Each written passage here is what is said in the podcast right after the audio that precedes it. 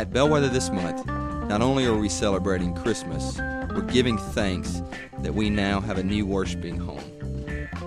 And our Christmas series is titled Welcome Home. So many people think about home during this season. So many people miss home.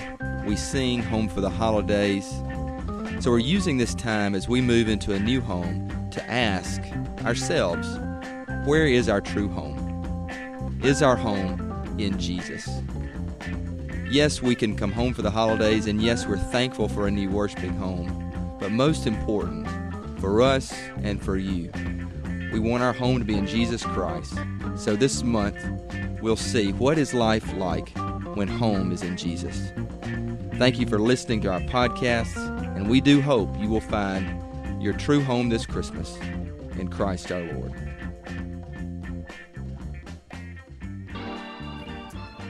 Pray with me before we get into the message. Heavenly Father, as we look into your word, we come across the, uh, the very well known story of the birth of Christ. I pray that through it we would see anew how you've come to us, how much you love us, and the peace that you offer, a peace that we can find nowhere else in this world uh, with our own strength, and that we would we'd receive it in humility and with thanksgiving. I thank you for those that are here. Thank you for their families. More so, I thank you for your spirit that is speaking to us even when we don't realize it. May we receive your peace this morning. In Jesus' name, amen. If you would, turn to me to Luke 2. We're going to read verse 8 through 14 today. But uh, before we do that, just a, a brief recap We've been talking, uh, the theme this month is Welcome Home. Both this new home for Bellwether Church, but more so that our home should be in Christ and what it looks like when our home is in Jesus. Uh, our opening service, I talked about having a purpose and a place in Christ. Then we talked about expecting God to show up when Jesus is your home. And last week, we talked about wisdom with the wise men and how a wisdom when Jesus is your home looks very different from the wisdom of the world. Uh, we give differently, we find joy in different things, and it is a wisdom that we could not get anywhere out of this world but only from Christ. And today we're going to talk about peace. Peace. Peace that Jesus offers us. So, Luke 2, starting with verse 8, and I'm going to read through verse 14. In the same region, there were shepherds out in the field, keeping watch over their flock by night. An angel of the Lord appeared to them, and the glory of the Lord shone around them, and they were filled with fear. The angel said to them, Fear not, for behold, I bring you good news of great joy that will be for all people. Unto you is born this day in the city of David a Savior, who is Christ the Lord. And this will be a sign for you you will find a baby wrapped in swaddling clothes and lying in a manger. And suddenly there was with the angel a multitude of heavenly hosts praising God and saying, Glory to God in the highest, and on earth peace among those with whom he is pleased. Stop right there, we'll come back to it. Now, I've said this before, and we'll say it again. I love Christmas carols. Uh, I love that uh, 105.1 starts November 1st, playing Christmas music. I'm bummed that they end December 26th. I like to continue on through New Year's. I love the Christmas songs, and one of my favorites is titled A Christmas Song. And my favorite singer of that song would be Nat King Cole. Uh, we actually played it along with some others as you were coming in this morning. And I don't know if you know it, I don't know if you know the words, but it starts chestnuts roasting. I'm not going to sing the word. Chestnuts roasting on an open fire. Uh, Jack Frost nipping somewhere. Yuletide, I don't even know it. Yuletide carols being sung by a choir and folks dressed up like Eskimos. There we go. And we're not dressed up like Eskimos. It was 80 yesterday. But that, uh, those opening lines, and as that song continues, I always think of just, you know, this Norman Rockwell peaceful image of, of home and hearth, and you know, you're, you're sitting around, you know, by the tree and just, I don't know, maybe smoking your pipe. I don't smoke a pipe, I, I might pick it up. But, you know, it's just like this, this idyllic, you know, peaceful setting that I think a lot of us always really long for. Maybe it may not look like that, but, you know, Christmas Eve, we're just at peace. Uh, and then, you know, the kids run in Christmas morning and they, they may not have gotten what they want, or one of the siblings wants something the other one has, and they get in a fight, and there's not peace. Uh, or perhaps, you know, the husbands, like myself, you know, are, are trailing, you know, deer blood more so than they're trailing trying to get Christmas presents or taking care of the family. And so there's not peace there. Or maybe, you know, someone's not married and they're not they're, they do not have peace in their hearts because they're like, they're thinking this time of year, well, am I going to get married? Common thought. And so there's not peace there. And so we want this idyllic, peaceful setting, regardless of Rockwell or whatever Christmas song, yet it is, uh, it's extremely hard to come by. Uh, in our marriages, in our, in our lives, in our families, it's. And read this passage, and the, and the key question I want to ask uh, myself, all of us today, is what is this peace on earth that the angels are talking about? I mean, they say uh, peace on earth, peace among those with whom God is pleased. The angels are saying peace on earth. Jesus, peace on earth. What, what is peace on earth? And, and I would also argue this passage is probably one of the most famous passages in the Bible. Most of you know the story. I would also argue that verse 14 is probably one of the most famous verses uh, in the Bible. And that slogan, peace on earth, is probably, I mean, the most famous slogan or phrase out of this. So we all know it, but we don't know it. And, and what is it? I want to talk about peace. I want to talk about peace when Jesus is home. And really, there, there are three parts of the sermon. First, what it's not. And so I'm going to start off saying what this peace is not, what it is, and then how we can have it. So, what is this peace on earth that the angels are talking about that Jesus will give us? What, what is it not? Well, first off, it is not what we would think of as like peacemaking, as in, you know, going around and trying to make peace maybe among people, maybe among families, uh, maybe among nations. And you're like, well, that's kind of harsh to say on Christmas, you know, peace. Aren't we peacemakers? Yes, Jesus said, blessed are the peacemakers, but this peace is not making peace. It doesn't start there. Jesus also says, and I'm going to highlight several verses here, okay? Luke 21 9 should be coming up on the screen. Luke 21 9, it will say, Luke 21 9.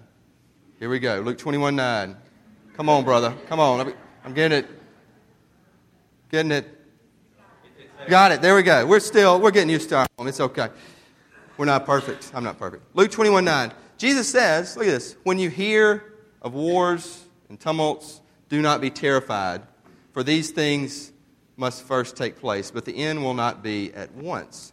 Jesus says there will be wars, there will be conflict between nations, between tribes, uh, between families, between people. I mean, we're, our nation is still in the midst of war. We have soldiers fighting. Just, you know, this weekend on the news, I was hearing about a country in Africa, I think it was Central African Republic, but Muslims and Christians have started a war there, and there's conflict. There's wars everywhere. Jesus says, don't be surprised. So there's not going to be peace on earth fully until he comes. However, we should still be peacemakers. Romans, Romans 12, 8 says, if possible, so far as it depends on you, live peaceably with all. So we have these two different things. One, Jesus saying, you know, man, there are going to be wars, big time wars, personal wars. And then Romans also says, if possible, as it depends on you, live peaceably with all. Key phrase there is if possible. Sometimes it may not be possible. But if possible, as followers of Christ, as having a home in Christ, we should make every effort to be at peace one with another, personally, families, in laws we may have conflict with, friends we may have conflict. He says, if possible, make an effort. But Jesus says there's going to be wars, there's going to be conflict. So the peace that the angels are talking about is not what we would typically think of as peacemaking. Okay? It's also not peace experiencing. Uh, so often in our world, people say, I just want to be at peace. I just want to find peace. We do things so we can find peace. People, you know, heck, people, you know, go, I go deer hunting to, to find peace, and it doesn't, you know, I get conflicted because I can't hit a deer. I can't find a deer, you know, but we, we seek that. People do, uh, people run, people work out, people do yoga. I don't do yoga, but that, that's great if you do, but, you know, they want to try to find some sense of peace. So much of life is about, and I want peace. But the peace the angels are talking about and the peace that the Lord brings is not peace experiencing either. Look at this verse.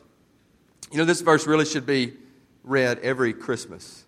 Just, well, it's not very clear, but it's confusing, but we should still read. Look at this Luke 12 51. Look what Jesus says. Jesus said this 10 chapters from Luke 2. Jesus says, Do you think that I have come to give peace on earth? No, I tell you, but rather division. A lot of what Jesus is talking about here is that when He is our home, when we find our rest in Jesus, it's not going to be all peace and, and love and joy. It is, but it's not. Because there are going to be people that we're not going to have peace with. There are going to be people that don't have life in Christ, and, you know, they may be in conflict with us. There may be situations where, as Christians, we're going to maybe look down upon. Maybe we're going to be chastised. I don't know. Having Jesus your home does not always bring peace with all people. Jesus says it. That's what Jesus says. However, it does bring peace. Philippians 7 tells us the peace of God, which surpasses all understanding, will guard your hearts and your minds in Jesus. So you may be like, man, I'm just all confused. It, it's okay. It's, I am too. No, seriously, the peacemaking, there are going to be wars, but yet, if possible, make peace with everyone. Jesus says, I didn't come to bring peace, I'll bring division. But yet, there's a peace that we have that will surpass all understanding. So, what is the deal? The deal is to see the peace that Jesus offers does not begin with, here, here, peacemaking or peace experiencing. Those will come out of the peace that Christ gives. But it doesn't start there. And a lot of times we get confused like, well, there should be peace on earth, or we should have peace one with another, or I should experience peace. You don't start there. And that's where I want to get, where this peace, true peace with Christ, where it does start, where it does begin. And I'll go back, I'm going to hit a verse, but first I'll go back to the song we sang, Hark the Herald, Angels Sing. Hark the herald, angels sing, glory to the newborn King.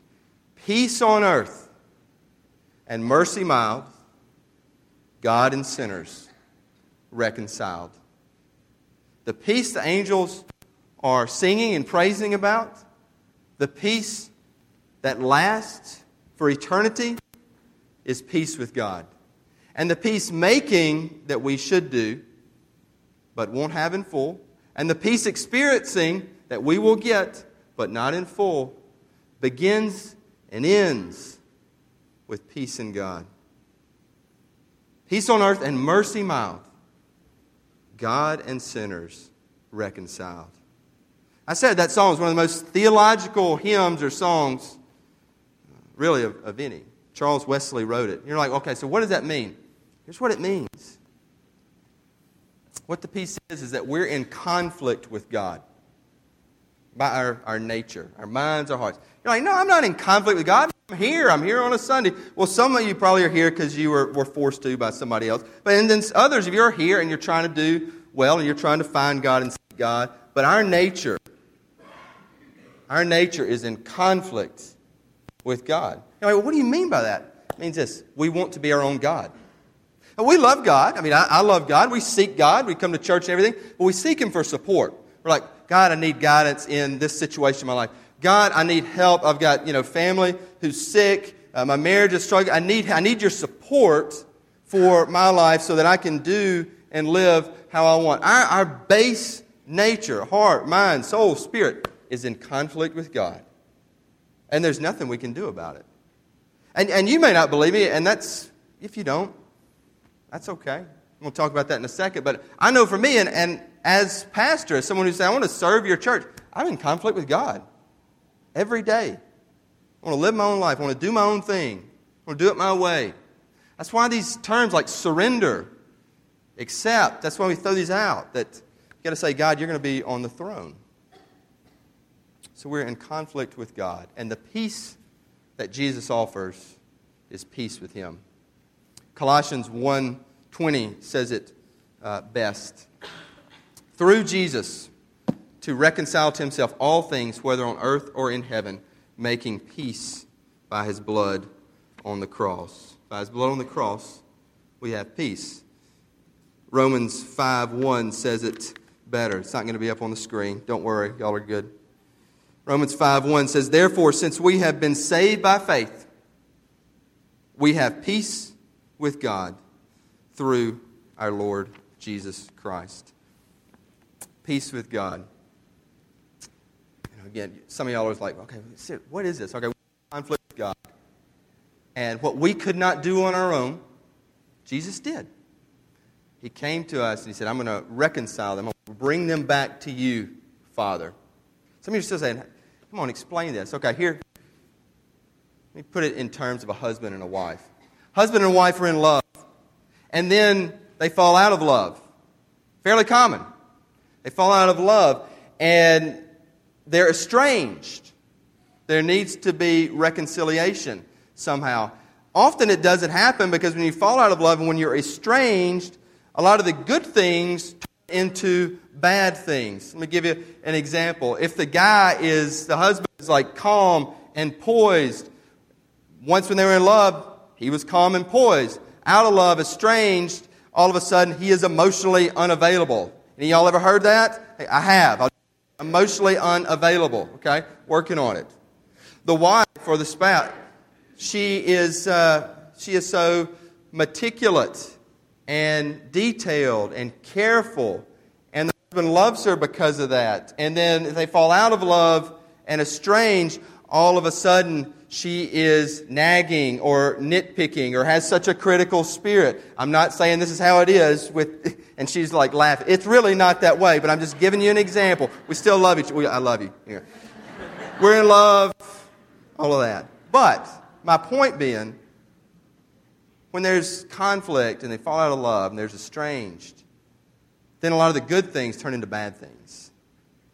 So, how does this deal with God? Well, look, if you have issues with God, some of the good things about God become bad things. The mystery of God. And that's great. I love mystery. The mystery of God, His awesomeness, His power, His majesty. Because, man, I can't really know God. The grace of God that we always talk about, beauty of that grace. It becomes that's too easy. It can't really, you know, be like that. The power of God, the control He has of lives and human affairs in the world becomes, has accountability. It's somebody trying to control my life. You see that? The good things about God, when we're separated from Him, become bad things. I've heard every one of those three from, from some of y'all out there. We're in conflict with God. And the peace, the angels sing, the peace that we need to begin with is saying it is peace with God. So, last part, how do we get it? I mean, how, that's great. You're like, okay, it's not peacemaking, it's not peace experiencing. It is peace with God. We're in conflict with God. Jesus brings it. Good. So what do we do? Like, how do we, how do we get it? Three things. First, realize we need it. And this is a trap that a lot of us fall into because we don't realize we need it. We feel, man, we're good to go. I'm, you know, I'm doing good things. I'm, uh, I'm helping my neighbor. I'm, you know, providing for my family. I'm, I'm doing good. And so why should I need uh, this peace? Because we're in conflict with God every day, all the time. We want to be God. We have to realize it before we receive it. Here, give you another example in, in my life. You know, if, it's Christmas, we give gifts, we receive gifts. You really, though, don't receive a gift unless you think you need it. Here's what I mean. I use myself, and I'm, I'm dealing with this. So, getting, getting a little bald spot right up here, okay? And so let's say somebody gives me, I don't want this, but somebody might give me a Rogaine, okay? And I open the present and there's Rogaine. Well, if in my mind I'm like, man, I don't really need this, and you know, I'm just living in an alternative world, and you know, I've got the hair, it's no bald spot or anything. I'm not really receiving that gift. I'm going to thank you, give a fake smile, you know, throw it, you know, we do that. If we don't think we need something, we don't really receive it. You know, it's, it's fake. I mean, another thing, even worse than that, you know, I mean, I'm going to be, you know, white at 45, I think. I mean, I'm getting gray pretty early. And if somebody gives me some hair color, I'm like, you know, I'm in denial. You have to admit you need it. So to receive it, first, you have to realize you need this peace. You have to realize that I want to be my own God. And I need the peace that Jesus can bring. Realize it. Realize you need this peace today. Second, receive it. You're like, okay, that's easy to say. How do, how do you receive it? Well, there's a couple things here. You can receive it in you can receive it in your chair. You can receive it in prayer with someone else. You can receive it at church. You can receive it. You can receive it in a moment, but you got to receive it on earth. Let me say that. You're not going to get another chance past this life. You got to receive it on earth, but you can receive it in a moment. And get this: at that moment when you receive it, you will never look any better in front of your Heavenly Father. I mean, really, you want all the good you'll do after that, all the mission trips you'll do, all the small groups you lead, maybe being a pastor or maybe going to mission field. You will never look more better and beautiful to God the moment you receive His peace. Never. When you stand before Him, you want to look at all the works that you, when you receive it, you say, I need it. I want it. It's done deal. You received his peace, and he, he looks at you with, with love and joy, and you're beautiful in his sight. And you'll never be beautiful, you'll never be all the good things that you do. Realize you need it, receive it.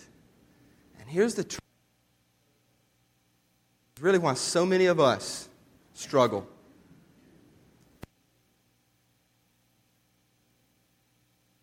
Like, what do you mean by that? Well, I know for myself and for many of y'all, man, we struggle with anxiety, FOMO, fear of missing out, FOMO. We don't forgive people. We don't live, we don't strive to, if at all possible, make peace with other folks. We forget what we've received. We forget the peace for all eternity, for all of our history. We forget that we can stand for God, saved, redeemed, holy, in righteousness. All these theological terms, but they're true. That's what the Bible says. Stand before Him. We forget. So, the third most important thing is to, to remember it, to remember when it happened. If it happens today, to remember it, to go back to it over and over again. This is why you need to come to church. This is why you need you more of a connection than just church. Remember what God has done for us in Jesus in sending him. It wasn't just about the sweetness of a baby and a great little fairy tale story, not a fairy tale, but it's you know in the manger and all that. It's that God came to us and he said, "I'm going to bring peace. I'm going to bring peace between them and God, so it'll be okay." Because see, if you remember that, Seriously, if you remember that, why should we really be anxious about anything? If you remember that, why can't we forgive those who've wounded us badly? If we have peace with God, I mean, and we know it, and we realize it, and we live it, it changes your life. One other verse, it won't be up here, I'm going to paraphrase it. I'd love for you to write this down and look at it, though. It's 1 Peter 1, verse 12. 1 Peter 1, 12. Y'all aren't writing it. I'm just assuming you don't have pens. But 1 Peter 1, 12. That verse is powerful because we started with angels, we're going to end with angels. It says, Angels long to look at the gospel.